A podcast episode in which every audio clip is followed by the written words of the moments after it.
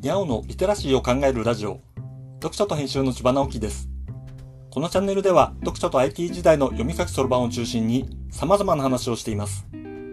今回のタイトルは、年初の行動計画を見直してみるというものです。年の初めに星読みの師匠のアドバイスに従って、先生術的な観点を参考にして自分の重点目標を3つ決め、その3つの分野についてそれぞれ33個の行動計画を書き出しました。3つの分野というのは、お金に向き合う、人に教える、技術を磨くというものでした。それぞれに33の行動があるので、今となっては忘れてしまったり、具体的に何を目指したのかわからないものもありますが、見直すことは大事なので眺めてみることにしました。リストはスプレッドシートで作成してあります。リストの各行について完了したと思うものにマークをしてカウントしてみました。達成率は15%でした。もう7月も終わりです。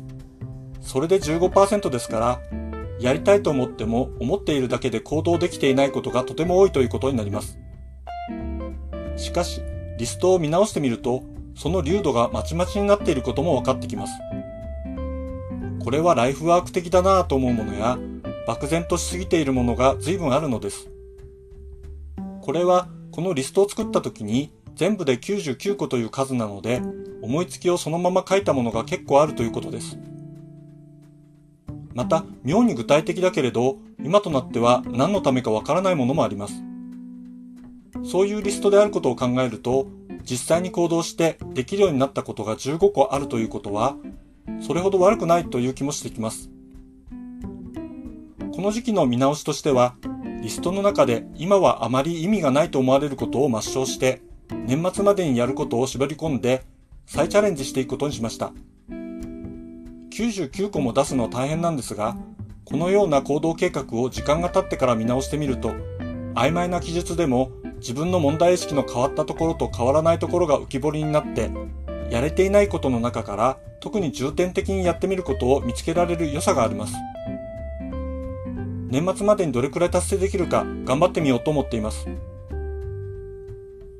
読書と編集では IT を特別なものではなく常識的なリテラシーとして広める活動をしています。詳しい内容については概要欄のリンクからまたは読書と編集と検索して猫がトップページに出てくるホームページをご覧ください。この配信の書き起こしをノートで連載しています。概要欄にリンクがありますのでフォローいただけると嬉しいです。今日もワクワクする日でありますように。千葉直樹でした。ではまた。